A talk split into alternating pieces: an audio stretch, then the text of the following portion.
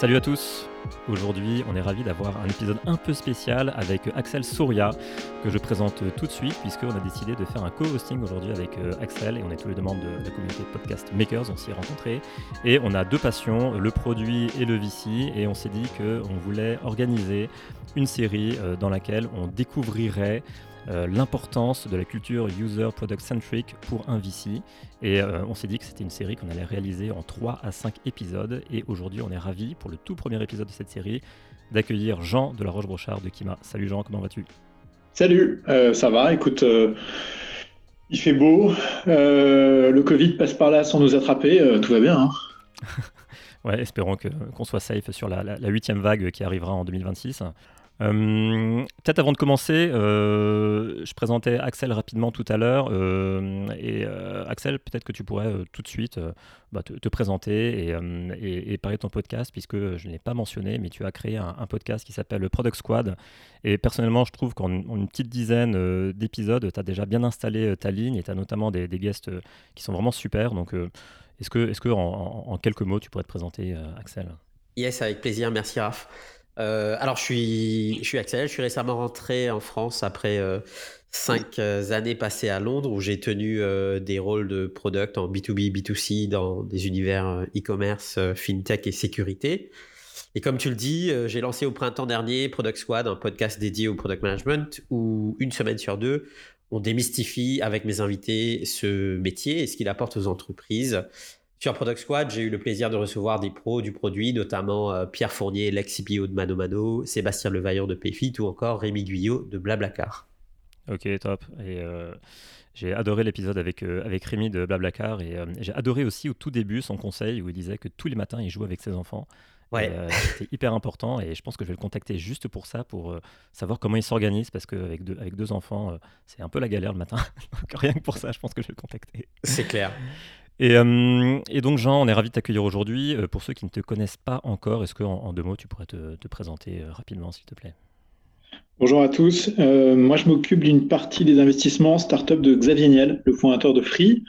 Et on fait ça notamment via Kima Ventures, avec lequel, un véhicule avec lequel on investit dans une centaine d'entrepreneurs francophones chaque année, basés partout dans le monde, donc en France, à Londres, aux États-Unis. Et aujourd'hui, c'est un portefeuille de euh, pas loin de 900 startups. D'accord, super. Écoute, merci encore euh, Jean d'être là. Euh, alors, il y a beaucoup de cofondateurs et cofondatrices en fait qui se questionnent sur déjà ce qu'est une culture produit ou encore qu'est-ce que c'est la user centricity et l'impact que ça peut avoir dans la croissance de leur entreprise plutôt early stage. Et comme Raph le disait, on s'était dit que c'était intéressant d'aborder ce sujet avec toi, ce qui m'amène à ma première question.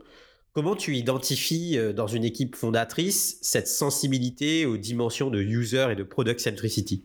Euh, C'est une bonne question. Moi, j'ai l'impression que soit tu fais les choses, soit tu vis les choses. Et la différence entre, euh, entre les entrepreneurs qui fabriquent et les entrepreneurs qui vivent, c'est un sujet d'authenticité et probablement de pureté dans la manière dont ils vont regarder leurs utilisateurs, les analyser, discuter avec eux, etc. Et si tu n'as pas cette authenticité dans la manière dont tu sers tes clients ou tes utilisateurs, je suis pas sûr que tu extrais vraiment toute la vérité. Je pense que tu as un biais euh, euh, d'analyse beaucoup trop fort et que tu rates quelques signaux faibles qui sont pourtant essentiels et qui te permettent de définir ton produit différemment de la concurrence et donc euh, d'avoir une trajectoire plus singulière et j'espère plus réussie aussi. Moi, j'ai une question. Euh, alors, j'ai envie de discloser aussi au tout début euh, euh, mes questions parce que moi, c'est un sujet qui m'intéresse énormément et j'ai une faible connaissance de tout ça. Donc, je, rapporterai, je pense, dans mes questions pas mal de candeur et, j'ai envie d'apporter une première candeur avec une première question. comment, comment tu fais pour détecter chez un fondateur qui, qui n'a pas forcément un track produit une, une learning potentielle, donc une capacité d'apprentissage rapide pour développer une culture produit euh, Comment tu fais? Puisque, bon, y a, bien entendu, il y a des fondeurs qui, qui ont ce track, et j'ai envie de prendre l'exemple d'Alexis Fogel qui, a, qui avait créé Dashlane, il était CPO chez Dashlane et co-founder, et maintenant, ayant quitté, il a créé une nouvelle boîte qui s'appelle euh, Stonely, et il est donc euh, cofondateur, donc il a cette culture produit. Donc là, je pense, le VC, en discutant avec Alexis, a déjà dans sa tête un peu dérisqué son approche, j'imagine. Mmh. mais comment tu fais pour détecter chez des primo-entrepreneurs, des nouveaux fondeurs, cette, euh, cette potentielle capacité à développer une culture produit si tu n'as, s'ils n'ont rien pu démontrer et si tu n'as rien pour observer de manière pragmatique avec un track je ne devrais peut-être pas dire ça, mais c'est d'une évidence terrifiante. quand tu vois un entrepreneur qui, malgré le fait qu'il n'a pas d'expérience produit, euh, te semble pas expérimenté, mais en tout cas sur une, courbe d'apprentissage qui fait que tu n'as aucun doute sur le fait qu'il va y arriver. Et ça, c'est assez flagrant et ça commence euh, systématiquement par euh, son attention au client, son attention à l'utilisateur final. Et en fait, cette attention-là fait qu'il il gagne en clairvoyance très très vite. Et en fait, la clairvoyance qu'il applique à la manière dont il analyse ses utilisateurs, dont il discute avec eux, dont il crafte les besoins et dont il comprend les, demandes et tout, en réalité, cette clairvoyance, elle se, elle se parallélise de la même manière sur le produit. Je connais personne qui a une vue euh, claire de sa base utilisateur ou de sa base client euh, et qui a été en incapacité de, euh, de tourner ça sur le produit. Systématiquement, celui qui voit sa base client, sa base utilisateur clairement, a priori, va, va, va, va voir son produit de la même manière. Et ne serait-ce que parce que son empathie naturelle pour sa base d'utilisateurs fait qu'il n'a pas envie de mettre un produit euh, euh, compliqué, euh, plein de fonctionnalités, espèce de papa-maman café-chocolat. Il, veut faire quelque chose de pur, faire quelque chose de simple. il se met dans les pompes de ses utilisateurs et, ça se voit tout de suite. Quoi. Et en fait, quand on a des pitchs d'entrepreneurs, mais on le voit, mais immédiatement. C'est la différence entre celui qui s'est torturé la tête et qui nous a fait 15 pages de PDF, euh, de spec, euh, euh, versus celui qui, en fait, de manière très pure, est allé s'adresser à l'essentiel et de la meilleure manière qui soit. Hein. Et du, coup, pour un, projet qui est très jeune, j'ai envie de dire un peu pré-product, comment, comment tu vas identifier Là, tu parles d'un stade dans lequel l'entrepreneur a déjà discuté avec, avec, ses, avec ses users, mais admettons que euh, l'idée soit très très très early et qu'il n'ait pas eu encore la chance euh, d'échanger, euh, comment tu vas détecter cette, cette capacité? D'abord, soit il a trouvé des gens qui, qui, ont ce problème ou à qui il peut adresser cette opportunité et il leur a parlé, même si c'est très prospectif, et il s'est démerdé pour leur parler. Soit il fait comme un entrepreneur que j'ai eu au téléphone il y a deux heures, qui en fait a décidé de faire le job, en fait de se mettre dans la, dans, dans la peau de ses utilisateurs pendant quelques mois.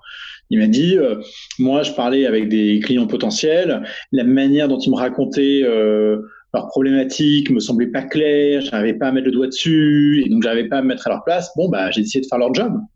Et le mec, il a fait leur job pendant 3, 4, 5, 6 mois, et ensuite, il est revenu à son produit. Et en fait, c'est ça qui est remarquable. C'est est-ce que tu vas au cœur euh, des besoins de tes utilisateurs? Et d'ailleurs, tu le vois, hein, la différence entre entre l'entrepreneur et le client, c'est le client te dit ce dont il a envie, et toi, ton job, c'est de, c'est de, c'est de traduire ça en ce dont il a besoin. Et il y a une grande différence entre l'envie et le besoin. Et euh, juste pour rebondir en fait sur euh, un de tes tweets euh, récents, en fait, tu parles... tu, on veut le timestamp du tweet, la date. Ouais, c'est ça. On, on t'enverra ça. Mais en fait, tu parles de, de la capacité d'une entreprise à distribuer son produit et l'impact que ça peut avoir. Et tu parles, euh, tu dis par exemple, you can argue about how great a product is, but your ability to distribute it is what makes your company fly or die. Alors ça, ça m'a, ça m'a vraiment parlé. Et en fait, le produit est aussi au final un business model. Quels sont les traits communs des entreprises qui vont se démarquer au niveau du produit de par leur business model selon toi Et qu'est-ce qui fait que tu vas décider de les accompagner? Oh, ouais, c'est super dur comme question ça. Euh, D'abord, le point sur euh, distribution versus produit. Les, les, les first-time founders sont souvent obsédés par le produit, les second-time founders sont obsédés par la distribution. Parce qu'en réalité, des produits de merde qui se vendent bien, il y en a des tonnes. C'est facile. Hein euh, mais des bons produits qui se vendent pas, il y en a plein aussi. Euh, donc, euh, la capacité à faire un bon produit, ça ne veut pas dire que tu vas réussir à le vendre. Et tu as plein d'entrepreneurs qui vont dire, mais si tu vas voir, tiens, regarde par exemple une application comme Sunrise, tu vois, l'application de Pierre Valade, qui est une application de calendrier, qui a été vendue à Microsoft pour un très bon prix.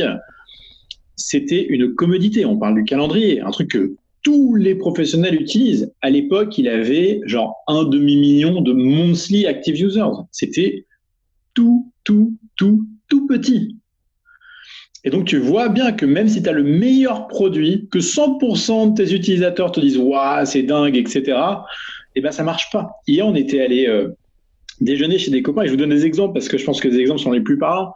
À un moment donné, je vois que euh, ils ont une cheminée et puis il n'y a pas de radiateur dans la salle. Et, pourtant, il fait assez bon, il fait assez chaud et tout. Et j'entends un petit bruit de, de, sifflement euh, dans la cheminée et je leur dis, mais c'est, ta cheminée, c'est dingue, le feu est hyper constant, il fait bon dans la pièce, mais qu'est-ce que c'est que ce truc? Et elle me dit, ah, il faut absolument que tu ailles sur le bon coin, si tu as une cheminée, il faut que tu achètes, achètes un truc qui s'appelle un siphon. En fait, c'est la marque Siphon, mais c'est un truc qui a fait faillite.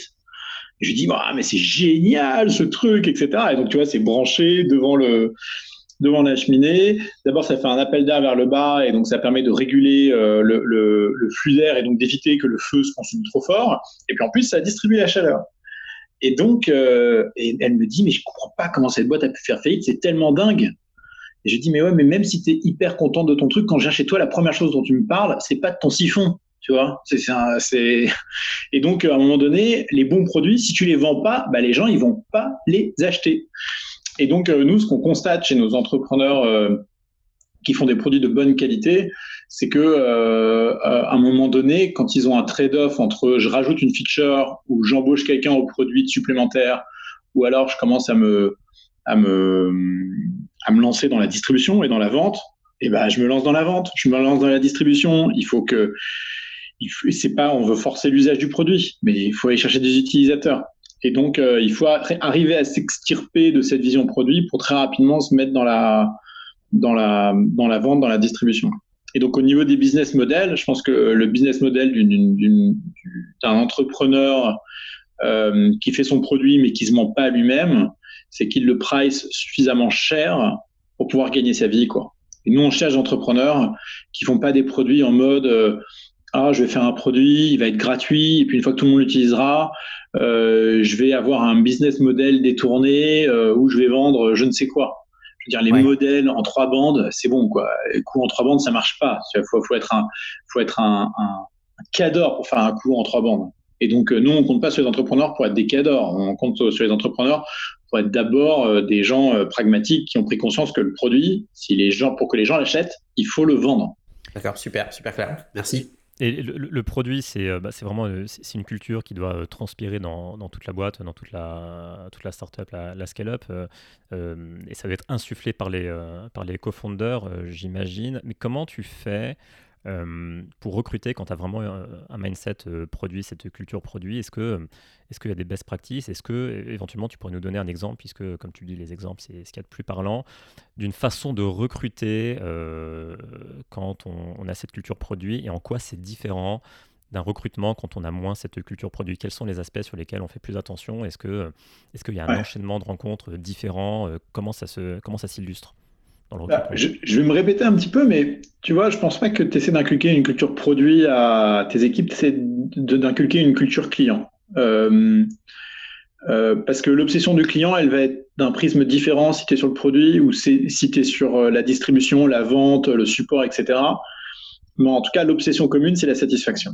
Et ça, c'est important. Et donc, nous, nos entrepreneurs, quand on les finance, ce qu'on leur conseille de faire, c'est tout de suite d'aller combler les trous, là où ils sont pas bons ou là où ils ont besoin de support, euh, en allant chercher des gens euh, meilleurs qu'eux sur tous ces trucs-là. Mais le meilleur moyen de vendre à quelqu'un euh, le fait qu'il faut qu'il rejoigne ta boîte, c'est de lui parler de ce que tu connais très très très très bien pour le, pour le fasciner et en même temps lui démontrer par là que tu as besoin de cette, cette, personne-là sur, ça peut être sur de la tech, euh, ça peut être sur du produit, ça peut être sur de la distrib, euh, sur du customer support, peu importe quoi. Mais donc euh, l'entrepreneur, il doit insister très fort ce sur quoi il est bon. Il doit démontrer qu'il a une connaissance du client exceptionnelle. Et à partir de là, généralement, les gens, en fait, c'est un peu comme un. ce serait un peu comme un jeu où tu aurais trois trous, en fait, et puis tu as le premier, le premier, la première brique qui s'imbrique, qui est en fait ta connaissance du client. La deuxième brique, c'est toi et tout ce que tu sais faire et ce dans quoi tu es exceptionnel dans ta boîte. Et la troisième brique, en fait, c'est cette personne à qui tu es en train de discuter, avec qui tu es en train de discuter. Et celle-là doit automatiquement voir que cette place, elle est là, elle est pour elle, et on attend juste qu'une chose, c'est qu'elle vienne rejoindre euh, l'équipe. Donc, euh, euh, connaissance exceptionnelle du client, capacité à vendre ce sur quoi on est très bon, en démontrant à la personne en face de nous donc, qu'on a besoin d'elle et que son rôle va être instrumental dans, le, dans la réussite de la boîte. Hein. Il n'y a, a, pas beaucoup de, de secrets là-dessus. Et c'est pour ça que la clairvoyance est importante. Parce qu'en fait, la clairvoyance du client, ça joue sur la clairvoyance du produit, ça joue sur la clairvoyance de la stratégie, de l'exécution, de voir ce sur quoi on est bon, ce sur quoi on est moins bon. C'est un, c'est un, c'est une espèce de valeur universelle qui s'applique à tous les pans de la boîte. Hein, la, clairvoyance chez les entrepreneurs. Et ça, on cherche. Je pense que c'est le premier critère qu'on cherche chez une personne. Euh, on dit souvent en anglais hein, plutôt euh, self-awareness, donc euh, une bonne conscience de soi, pour y voir clair. Et, euh, et, pour être peut-être encore plus, euh, enfin pour être peut-être très micro dans, dans, cette question, qu'est-ce que, comment toi tu conseilles euh, concrètement à tes entrepreneurs? Donc là, tu as, bien expliqué les, les, les, trois aspects qui doivent ressortir dans le recrutement. Et après, dans l'exécution de ce recrutement, est-ce que tu as vraiment des, des, des, des, conseils très pragmatiques sur je sais pas, un, enchaînement de, de, rencontres type, de, de questions type? C'est peut-être un peu micro comme question, mais si jamais, tu as des exemples pour vraiment aider les entrepreneurs euh, qui sont dans ce besoin à avoir une sorte de playbook de, recrutement euh, euh, bah, pragmatique nous, les entrepreneurs, ils nous demandent toujours est-ce que tu connais quelqu'un Est-ce que tu connais un CTO Est-ce que tu connais quelqu'un au produit C'est souvent des termes très génériques et des demandes assez, assez généralistes. et c'est problématique parce qu'en fait, je ne sais pas comment le dire, mais euh, euh, c'est comme quand tu sors d'université, tu vois, envoies ton CV et ta lettre de motivation à une boîte, mais en fait, ce dont tu ne te rends pas compte, c'est qu'il y a 200 personnes qui ont fait exactement la même chose que toi. Donc, si tu appliques cette même règle au recrutement, tu es mort. C'est impossible. Tu vas pas faire la différence. Et donc, euh, quand tu te lances dans, dans un recrutement, il faut bien définir ce que tu cherches, enfin, ce que tu sais, ce que tu ne sais pas, ou ce que tu penses ne pas savoir, ce que tu cherches exactement. Et après, il faut chasser, chasser, chasser, quoi. LinkedIn, trouver les profils, récupérer leurs emails, soit trouver une connexion en commune, soit leur faire un mail en direct. Quand tu fais un mail en direct, il n'y a pas de secret. Les gens, ils ont besoin d'être valorisés. Donc, valorise le travail que tu as vu sur eux, euh, les tweets que tu as vu passer, regarde leur personnalité, où est-ce qu'ils ont des cordes sensibles, etc. Ensuite, il faut être très concis, très efficace et en même temps euh, en donner assez sur euh, la mission, ce qu'on essaye de faire euh, euh, et, la recherche, et puis très rapidement demander à se voir et à faire un premier call ou un premier rendez-vous. Mais il faut multiplier absolument les possibilités. C'est comme la levée de fonds. C'est si, tu veux gagner, il faut jouer. Quoi. Et plus tu joues, plus tu as de chances de gagner. Et donc, sur les profils, il faut pas attendre qu'ils viennent à toi. Il faut aller les chercher. Quoi. Et je suis toujours euh, choquer des entrepreneurs qui passent leur temps à demander aux gens s'ils connaissent quelqu'un, mais qui passent pas de temps sur le terrain à chasser. En fait, euh, LinkedIn est là pour ça, quoi. Twitter est là pour ça, GitHub est là pour ça, Dribble est là pour ça.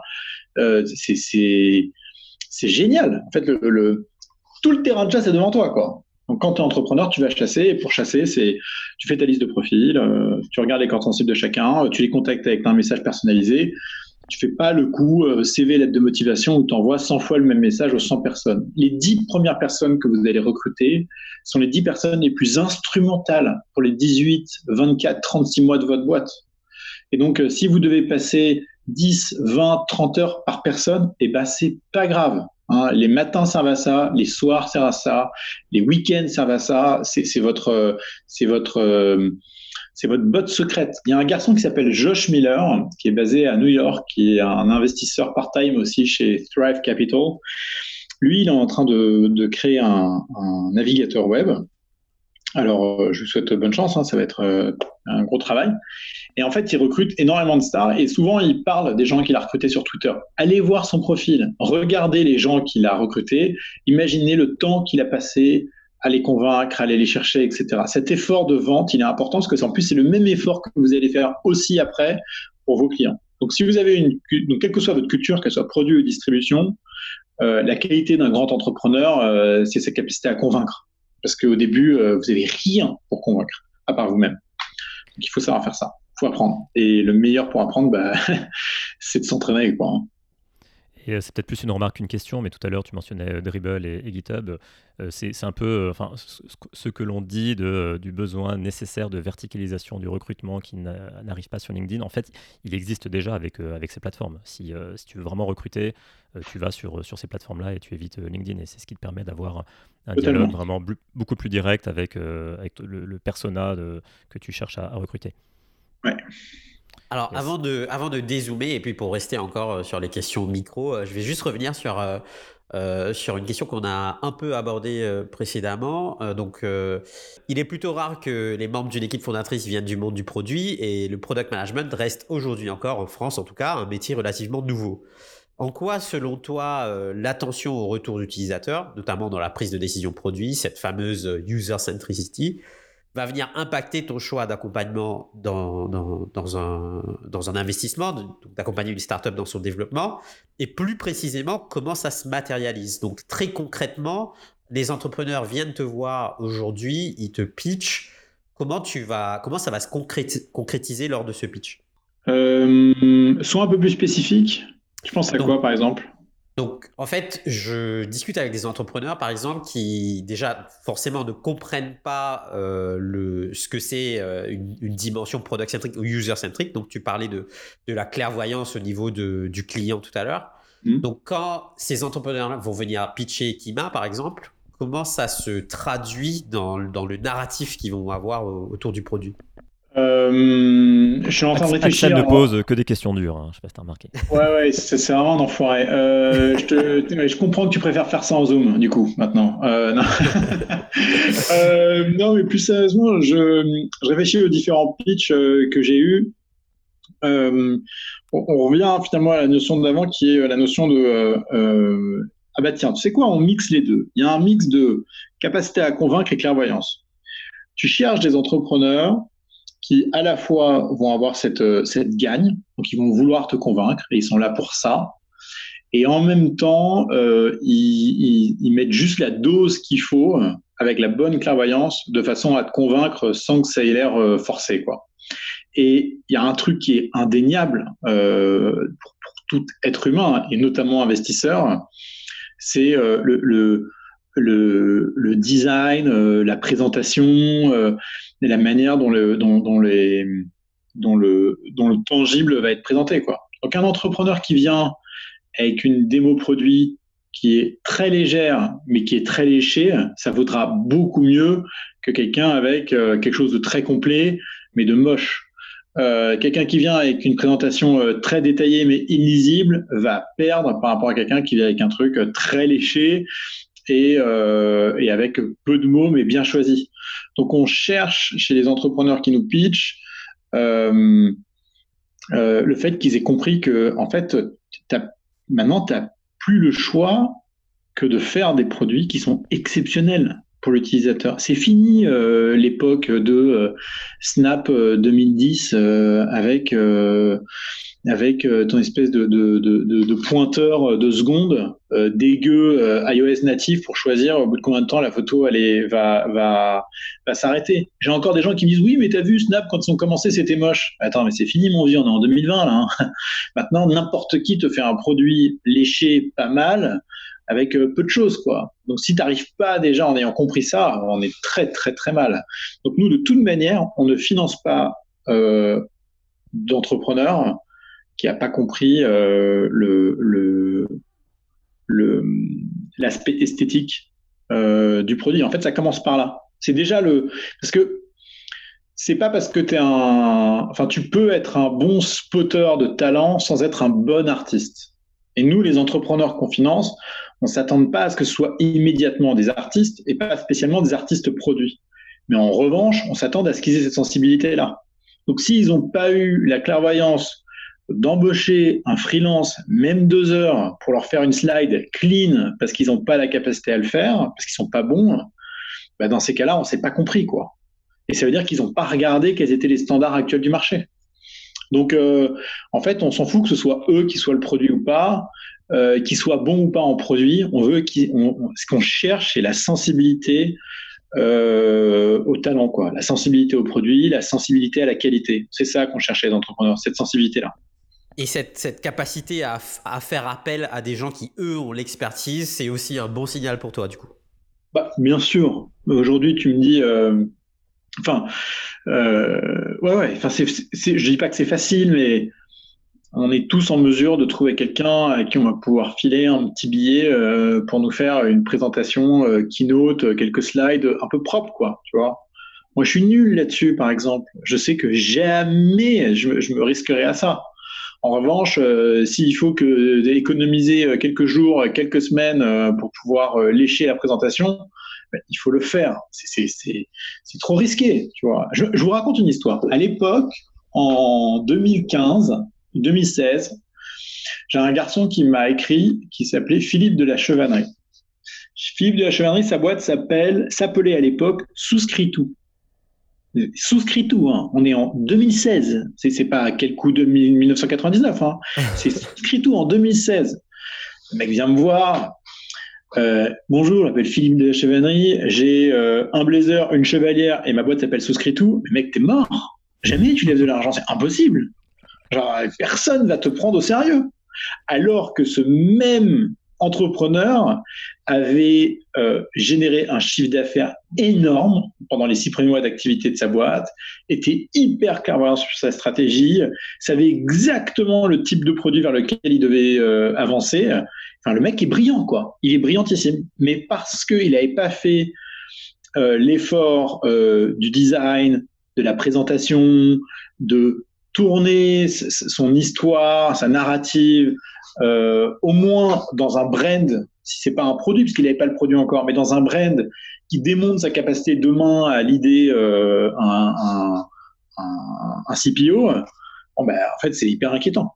Et donc, euh, je me rappelle à la fin de ce, rendez-vous, je dis écoute, Philippe, détends-toi un peu, on va reprendre un peu ton deck, ta boîte, le, nom légal c'est Flash Contract, communique sur Flash Contract, et puis quand ce sera le moment, euh, tu referas un rebranding. Maintenant, la boîte s'appelle Paper Elle est très bien brandée. Je sais pas combien il y a de CPO dans ce bordel, mais t'inquiète pas que ça tourne.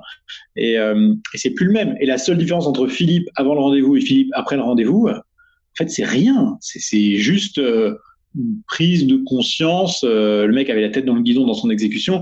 Il n'a pas pris conscience qu'en fait, le, design et la présentation de, ce qui était en train de faire était aussi important que ce qu'il y avait à l'intérieur. Parce que tu étais là, oui, c'est la beauté qui compte, mais pas sur Tinder, mon vieux. Hein.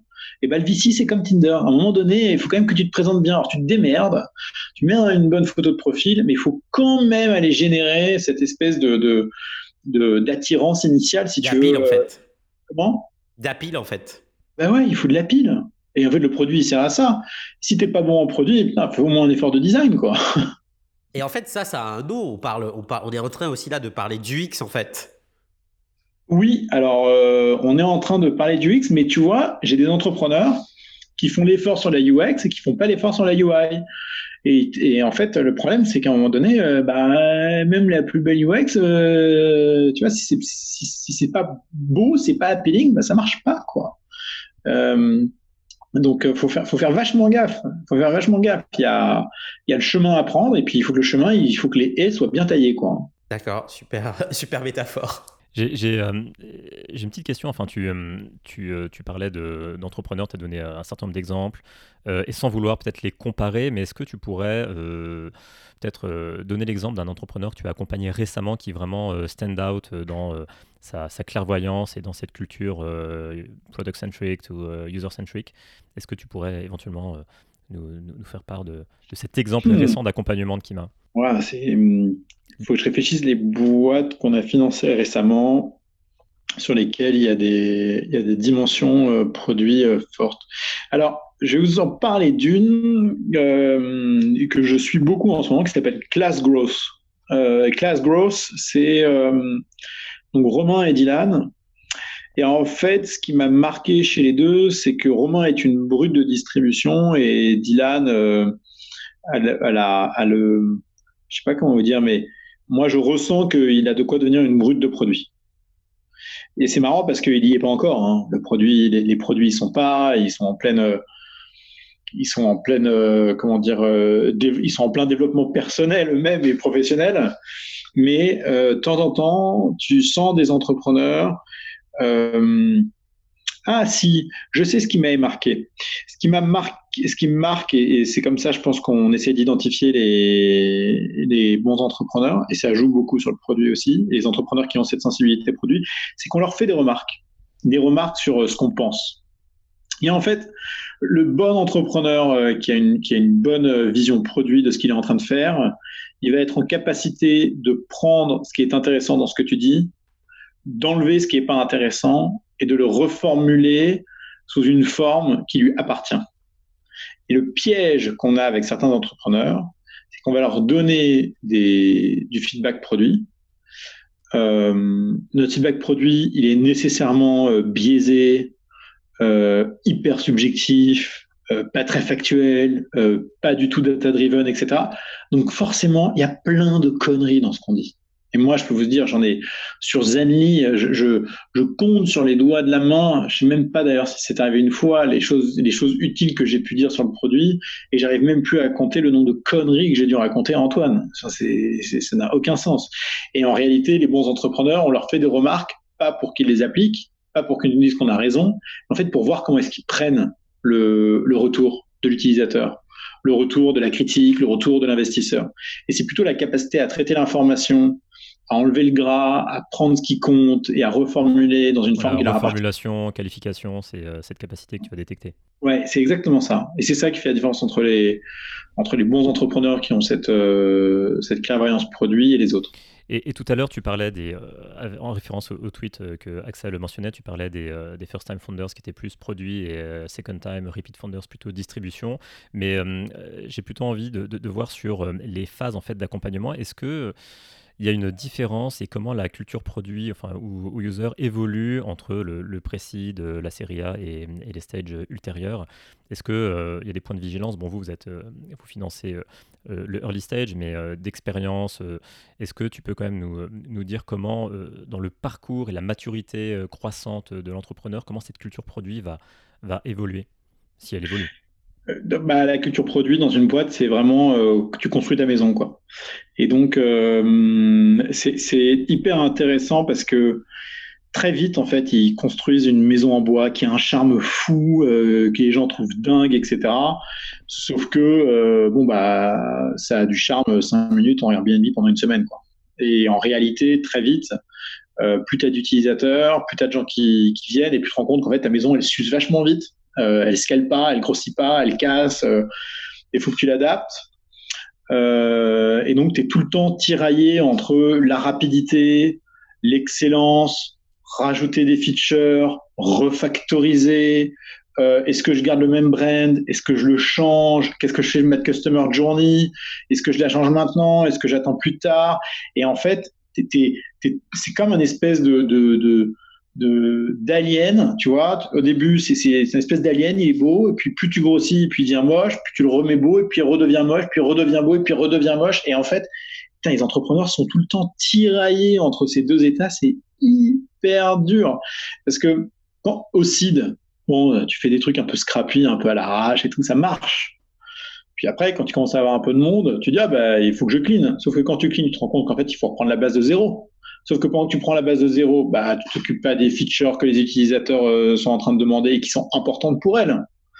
Et donc, en fait, tu as ce tiraillement euh, permanent. Donc, nous, ce qu'on cherche, c'est pas des entrepreneurs qui sont des, des ayatollahs euh, du produit, de la tech et, de la réussite des deux à tout instant de la vie de la boîte, mais c'est qu'ils ont une parfaite connaissance et compréhension de là où ils se situent entre euh, entre guillemets la scalabilité d'un côté, euh, les features de l'autre, euh, la customer journey, etc. Quoi. Et donc c'est c'est une espèce de position un peu schizo. Donc et au début, en plus, c'est les fondateurs qui s'en occupent. Puis après, les fondateurs doivent laisser la place à, à, des gens euh, qui vont faire le boulot à leur place. Et souvent, quand quelqu'un débarque, il reprend pas l'existant du fondateur en fait, parce qu'il est incapable. C'est comme si euh, je te disais euh, de, de, reprendre euh, l'éducation d'un enfant là où tu l'as laissé. C'est impossible. Elle sera forcément teintée de ton éducation à toi.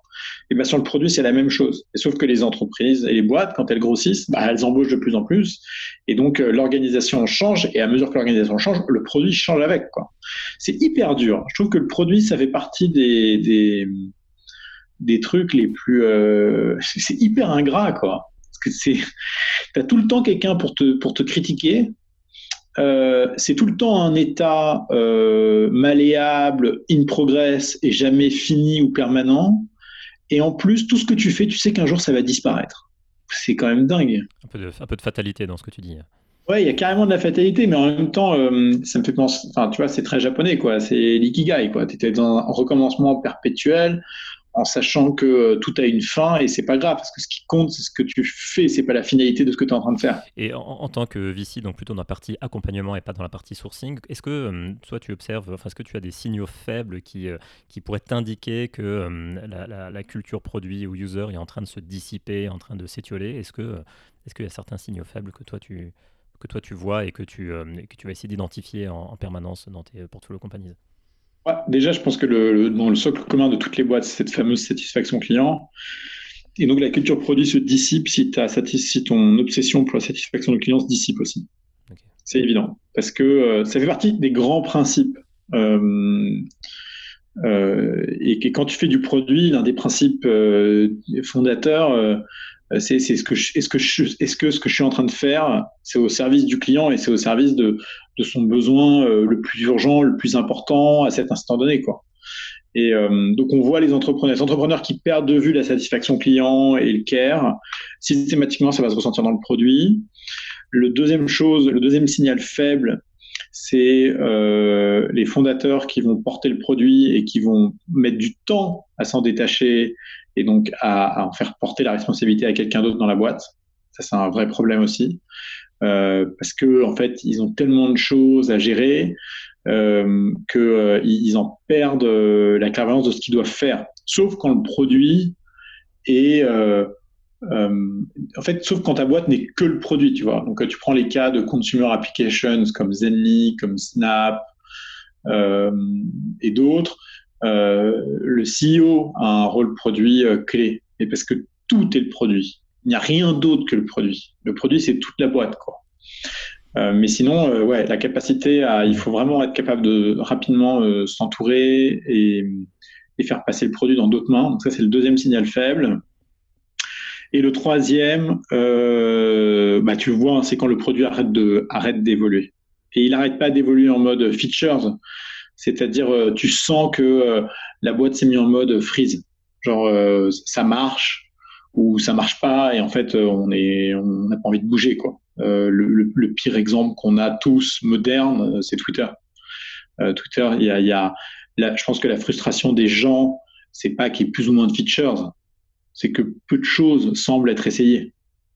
C'est ça qui énerve les gens. Parce qu'en fait, Twitter, Twitter, doit, Twitter, devrait vraiment essayer un mode de souscription et je pense que c'est ça fait partie, je pense, d'un renouvellement de, leur culture, non? Qu'est-ce que tu en penses? C'est peut-être très micro comme question, mais euh, est-ce que la culture, ça passe aussi par un culture produit, par un pricing différent? Euh, C'est une bonne question. Euh, c'est difficile. Tu vois, on a une boîte dans notre portefeuille qui s'appelle MWM, qui édite des applications créatives. Aujourd'hui, ils en ont peut-être une quinzaine ou une vingtaine. C'est une boîte qui marche très bien, qui fait des dizaines de millions d'euros de chiffre d'affaires par an, qui est très rentable, et en fait, depuis toujours, ils ont été portés par la créativité. Et puis un jour, ils se sont rendus compte qu'en fait, euh, la créativité, bah, fallait arrêter, fallait pas qu'elle soit gratuite, quoi. Et donc, ils ont mis un paywall sur leur app. C'est ce jour-là qu'ils ont commencé à réussir. Et euh, le fait qu'ils aient été obsédés par la créativité pendant toutes ces années fait que c'est toujours resté dans leur ADN et ils n'ont jamais transigé là-dessus. Donc, euh, la difficulté, j'ai l'impression, quand tu commences à, à mettre l'argent dans l'équation, c'est euh, il faut pas que ça se fasse au dépens de euh, de la pureté produit que tu avais euh, initié dans la boîte quoi. je reviens un petit peu encore sur le pragmatisme. Une nouvelle question très dure pour toi, Jean. Plus dur ou moins dur de, 1 à 5 On va voir. Écoute, non, en fait, c'était cette question de de comprendre un petit peu ton point de vue, les insights que tu vois, notamment ce qui se passe à l'intérieur euh, des, des, boîtes que tu accompagnes euh, dans, ce, dans cette phase early stage. Opérationnellement, est-ce que tu, tu, vois les entrepreneurs qui font une démarche, euh, c'est-à-dire qui, qui, vont appliquer par exemple des OKR ou utiliser d'autres frameworks pour se poser des objectifs niveau produit qui, toi, vont te donner un signal fort que ben, là, il y a une certaine maturité et toi, tu as envie de les accompagner là-dedans? Ou, est-ce qu'il y a d'autres types de démarches similaires de, que les entrepreneurs en fait vont venir mettre en place pour, euh, bah, pour justement avancer sur ces questions euh, user et produit? Euh, c'est intéressant comme question parce que c'est on en revient à la, à la synchronisation entre le produit et la distribution. en réalité, ce qu'on regarde, c'est c'est parce que on a des entrepreneurs qui ont débarqué avec des produits, je te dis pas, c'est des, usines nucléaires. C'était extraordinaire en termes de features, mais c'était d'une inutilité euh, maladive. Euh, et en réalité, cette espèce d'obsession de on fait du produit, on fait du produit, on fait de la feature, on fait de la feature, et puis à un moment donné, tu leur dis, OK, bah, c'est quoi la data maintenant derrière? C'est quoi la data qui te permet euh, d'estimer que cette feature est nécessaire, qu'elle est utilisée, qu'elle sert le sales, qu'elle sert le client, etc le, vrai tipping point euh, dans une boîte et ce qu'on cherche, euh, nous, à, identifier euh, sur les boîtes qui sont à un stade un peu plus avancé hein, que juste le proto et la customer discovery, market discovery, c'est au moment où ils commencent à mettre la data dans le produit. Là, c'est vraiment, vraiment cool parce que tu sens qu'ils ont atteint un stade de maturité, un vrai stade de maturité. Et d'ailleurs, c'est le, le, le point faible de, des entrepreneurs, c'est de sous-estimer euh, les deux choses les plus importantes euh, d'une boîte, qui sont les people et la data. Bon, bah, les people, parce que c'est invariable, donc c'est facile, mais par contre, c'est une complexité sans nom. Et c'est pour ça qu'on reparlait au, démarrage et que c'est important. Les dix premières personnes que vous allez recruter sont critiques, mais critiques graves. Et les gens qui font pas ça avec énormément de sérieux, mais enfin, faut qu'ils se posent des questions. Et la deuxième chose, c'est la data. Et la data, parce que pour le coup, elle est très pragmatique, rationnelle, facile à comprendre, etc. En revanche, elle est vaste et variable, quoi. Et donc, euh, au moment, le moment où le, le, le, produit et la data euh, se rencontrent, c'est le moment où le variable et l'invariable euh, se rencontrent, et le moment où le, où ce qui est très pragmatique, en même temps très complexe, se rencontre, se rencontre aussi, quoi. Et c'est hyper intéressant. Donc, nous, on a, on a, je pense qu'on commence à voir les signaux d'une maturité de boîte quand la data rentre dans le produit. Super. Et, d'ailleurs, tu, j'imagine que tu dis aussi ça euh, parce que la data, elle est aussi là pour venir informer les décisions de produit, quoi. Et j'imagine que c'est un truc que, du coup, toi, tu vas, tu vas, tu vas voir se matérialiser. c'est essentiel. Tu as toute la partie euh, qualitative, qui est la partie initiale quand tu fais ton produit, parce que tu n'as pas de données pour pouvoir, pour pouvoir baser tes décisions. Donc, tu fais beaucoup de market discovery, euh, customer discovery, et c'est génial parce que ça te permet de comprendre des insights qu'aucune data te donnera jamais en même temps, à un moment donné, at scale, il y a des, données euh, groupées euh, qui sont parfois contre-intuitives que tu n'aurais jamais découvertes euh, avec une étude et que la data te fournit. Et donc, c'est vraiment le mix des deux, de cette capacité à, analyser la donnée de manière qualitative et de manière quantitative, qui probablement font les meilleures transformations produits a posteriori. Et d'ailleurs, je ne sais pas où ils en sont euh, des gens comme comme Alan ou Péfit sur le sujet. J'aurais pas posé la question récemment, mais moi, je serais hyper curieux de voir euh, quels sont les plus gros usages de leurs utilisateurs, pourquoi ils viennent sur l'app, qu'est-ce qu'ils regardent en priorité, où se pose leur souris. Enfin, tu vois, il y a des. c'est fascinant, quoi. L'usage de tes utilisateurs à scale de ta plateforme. Euh, est-ce que. est-ce que, bon, surtout pour c'est surtout applicable, j'imagine, pour les business models de type SaaS, mais est-ce que quand on a une, forte culture euh, produit, ce qui est, quand même très, euh, assez essentiel, est-ce que forcément le modèle de distribution plutôt PLG, donc euh, Product Led Growth, est-ce que forcément ce modèle peut être applicable ou est-ce que ce modèle n'est pas bon pour, tout entrepreneur ou toute boîte avec une forte culture produit? Et si oui, pourquoi il ne faudrait pas appliquer ce, modèle? Typiquement, une boîte PLG, c'est tu auras New Relic, euh, enfin c'est boîtes listées, mais tu auras New Relic, tu auras Slack, tu auras Atlassian, tu auras euh, Asana. Euh, est-ce que ce modèle est applicable à toutes les boîtes SaaS qui ont cette culture user-centric et, product-centric? D'abord, c'est une, ce des mensonges. Euh, les boîtes comme Slack, comme New Relic, comme Atlassian, etc. Ce, que personne ne dit, c'est que elles ont, vraiment des inside les... sales, quoi. Ils ont les meilleures équipes sales que tu as jamais vues de ta vie. C'est comme celui qui te dirait euh, Salesforce se vend tout seul. J'abuse un peu en disant ça, mais euh, en gros, elles ont toutes des équipes sales hyper vénères. donc, et, je regarde, on parle de Slack, mais il y a longtemps encore, il y avait Yammer. Yammer, c'était tu t'inscrivais sur ta boîte avec sur Yammer, qui a été racheté par Microsoft, avec ton email corpo. Tous les gens avec le même email corpo pouvaient euh, se connecter et tout d'un coup, boum, ça crée euh, le, ça crée une discussion. Cette, cette, discussion crée du bruit et ce bruit fait que les gens en parlent à l'extérieur. Euh, et en fait, cette capacité de créer un produit qui se diffuse à l'intérieur puis se diffuse à l'extérieur, c'est quand même deux paramètres euh, qui sont, euh, enfin, qui, sont que peu de boîtes malheureusement ont la chance d'avoir. Facebook a eu ça aussi. Ça, s'inscrit à l'intérieur du collège puis à l'extérieur du collège.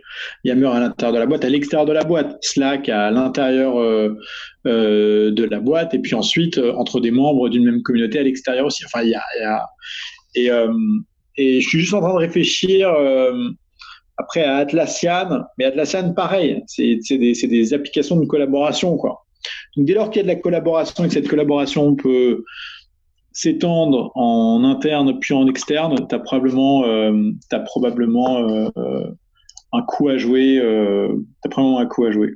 Mais écoute, nous, on n'a jamais compté là-dessus et on compte et on comptera jamais là-dessus et on se pose jamais la question euh, tiens est-ce qu'on a une product euh, like growth compagnie euh, parce qu'on pense que c'est une vue de l'esprit qui, est, extrêmement rare et sur laquelle il faut jamais compter. Hmm, d'accord donc c'est vraiment plutôt j'ai envie de dire marketing cet, cet acronyme quoi ça n'a pas de ça pas de, bah, vérité tangible. Marketing. Mais personne n'a jamais dit attends, là on va on va voir tiens et si on faudrait qu'on parle de notre product led growth strategy n'importe quoi genre jamais ça n'a jamais existé c'est c'est un énorme donne-moi un exemple donne-moi un contre-exemple donne-moi une boîte qui a s'est posée et s'est dit bon allez les gars ça y est la stratégie elle change maintenant c'est product led growth allez on fait ce qu'il faut jamais j'en ai jamais vu moi ouais Peut-être parce que c'est récent, il n'y a pas encore énormément de playbooks. Ça a quoi Ça a 3-4 ans cette appellation? Ouais, je sais pas. C'est parce qu'à un moment donné, il faut donner un nom à tout, parce qu'on est des animaux, et que comme, tout animaux, comme, comme tous les animaux, il faut qu'on. faut qu'on ait des enclos. Ouais, il nous faut des raccourcis. Hein. C'est comme euh, machine learning, intelligence artificielle. Euh, mais même moi, le framework que j'utilise pour regarder les produits consumer, euh, c'est un framework que, que, que j'ai designé parce que j'avais besoin de simplifier les choses, tu vois. Mais la, la simplification, c'est l'ennemi de la c'est l'ennemi de la probablement de la progression un peu. Ok, alors si on oublie cette dimension euh, PLG qui est, qui est artificielle, euh, est-ce que, est que tu observes, euh, parce que vous, vous financez bien entendu pas que la France, il hein, faut peut-être le rappeler aussi, mais est-ce que tu observes une tendance à l'uniformisation de cette approche product user-centric ou est-ce qu'il il subsiste toujours des différences culturelles entre les, différents pays, même en Europe, bon bien entendu entre les US et, et l'Europe, ça, ça, ça, ça, peut paraître assez, euh, assez évident. Ah non, les bonnes boîtes, elles fonctionnent toutes pareilles partout dans le monde, dans notre portefeuille. C'est euh, systématiquement, euh, si les gens ne veulent pas parler de ton produit, c'est que ton produit n'est pas prêt. Quoi. Enfin, il n'est pas prêt, c'est qu'il n'est pas, il est pas, il est pas state of the art. Et donc, on a vraiment des. Ça y est, tu vois, nos boîtes, elles sont obsédées par. et je crois, je crois en plus que, tu vois, ce, ce framework a créé ce billet-là et en même temps. Euh, cette chance-là, c'est que les entrepreneurs ont enfin compris que euh, le, produit doit être aussi fonctionnel qu'il est délicieux. Quoi. Et que c'est la combinaison des deux qui font que les gens vont peut-être en parler. Et avant, c'était. Euh, je pense que c'était moins dans le. Ils avaient moins ça en tête. Mais aujourd'hui, tu, je prends mes boîtes, qu'elles soient à New York, à SF, à Paris ou à Londres, la manière dont elles designent le produit et exactement la même. Hein. Pareil. Est-ce que, euh, d'un point de vue VC maintenant, est-ce qu'il euh, il y a des différences dans cette compréhension culturelle? Bon, d'abord, il y a. Euh, tous les bons VC qui regardent le produit passent aussi beaucoup de temps sur la distribution. C'est fini les, les, les, VC qui regardent uniquement le produit, rien que le produit et qui sont concentrés sur le produit. Parce que je pense qu'on s'est tout fait, on s'est tous fait très très très très mal en finançant des boîtes avec des produits exceptionnels qui se sont jamais vendus. Euh, et c'est probablement pour ça que maintenant on est, enfin pas maintenant, mais c'est pour ça qu'il faut être obsédé par la rétention plus que l'acquisition dans un premier temps, mais que malheureusement très très vite, euh, en fait, on regarde l'acquisition quoi, parce que l'un va pas sans l'autre et donc euh, les VC sont devenus beaucoup plus exigeants. Euh, après, euh, ce que je veux dire est un peu un peu provocateur, mais les bons, quel que soit leur métier, c'est tous les mêmes partout dans le monde. Quoi. Donc euh, les bons VC, c'est les mêmes euh, qu'ils soient au UK ou aux États-Unis. C'est juste les mauvais qui diffèrent. Mais sinon, les bons, sont tous les mêmes. Hein. Ok, excellent. super, merci. Euh, pour clore en fait cet épisode, est-ce que tu aurais des, des ressources à recommander pour des founders qui souhaitent mieux comprendre comment amener cette culture produit et user-centric dans, dans leur startup? Des trucs qui, toi, t'ont marqué? Oh. Déjà, les tweets de gens. Ah. ah euh, vite fait. Hein. Euh, je... En fait, les ressources, c'est ce que c'est ce que tout le monde regarde et c'est ce que tout le monde a. Euh, c'est la partie facile, euh, c'est la partie émergée de l'iceberg, elle est là. Mais par contre, euh, ce que qu'on a besoin de nourrir avec le temps, euh, c'est notre compréhension de, des, des comportements qu'on voit, quoi. Donc moi, j'invite les entrepreneurs à passer plus de temps dehors, à aller voir les utilisateurs. À, je sais plus qui me disait, euh, ah si, un jour on était avec Antoine Martin, on parlait d'une app et je sais plus quoi, l'entrepreneur lui dit ah faut que je t'envoie mon test flight. Et Antoine lui a dit mais ça va pas. Je lui ai dit mais qu'est-ce qu'il y a? Il dit, mais tes 100 premiers utilisateurs, il faut que tu sois assis à côté d'eux quand tu leur fais le test flight. T'es, ma boule. Genre, ça va pas, tu te rends pas compte de l'information que tu vas choper là-dedans, quoi. Faut être dingo pour envoyer un produit à tes premiers utilisateurs sans les onboarder, sans regarder comment ils utilisent le produit, sans aller choper l'inside, quoi. Donc, euh, il faut pas rusher trop vite à mettre le produit dans la main des utilisateurs euh, si on n'est pas à côté d'eux euh, au moment où ils l'utilisent, quoi. Et ça, c'était avant Superhuman ou euh, l'onboarding à la Superhuman Ça datait d'avant? C'était bien avant Superhuman. C'était bien avant Superhuman. Euh, euh, Superhuman, ils, ils ont marketé cette onboarding qui existait avant eux. et puis, et puis moi, ce que je trouve intéressant dans Superhuman, c'est de dire il y a un standard qui existe qui est l'email. tout le monde utilise Gmail, Outlook, ce que tu veux. Personne euh, veut changer. Tu donnes un produit à quelqu'un en disant change, c'est mieux, c'est sûr, il changera pas quoi. Donc le seul moyen, c'est de l'engager et le seul moyen de l'engager, euh, c'est un peu de le mettre dans une pièce et, le, loquer pendant une demi-heure donc euh, c'était brillant d'avoir fait ça. Euh, Est-ce que c'était intentionnel? Je, je pense pas que c'était je pense pas que le but c'était que ça devienne un pattern de croissance. Euh, mais en tout cas, c'est génial, c'est une bonne leçon, quoi. C'est que euh, et d'ailleurs, on en revient toujours à la même chose. Euh, un produit euh, ne s'achète que si on le vend, quoi. Et, plus les gens sont réticents à changer, plus il faut le vendre. Et peut-être que ça va être un peu difficile au début, mais si ton produit est vraiment bon et si tu le vends vraiment, les gens vont finir par l'acheter. Hein. Écoute, euh, Jean, merci beaucoup de t'être prêté à cet exercice. Merci beaucoup de ta disponibilité aujourd'hui. Euh, j'allais te demander euh, quel, est le key takeaway pour toi de, cet épisode, mais je pense qu'on vient juste de l'aborder, sauf si tu avais autre chose à, à rajouter. Ah bah c'est que tu poses des questions vachement dures, mon vieux. C'est surtout ça le key takeaway. que je sois préparé un peu. Bah écoute, pourquoi, pas à une prochaine avec un peu plus de préparation. En tout cas, merci beaucoup encore. Et puis merci Raph. Merci Raph pour la co-construction de, cet épisode. Bah, merci Jean et merci Axel. Merci à tous les deux. À bientôt Raph. À bientôt Axel. Salut les gars. Salut. Bye.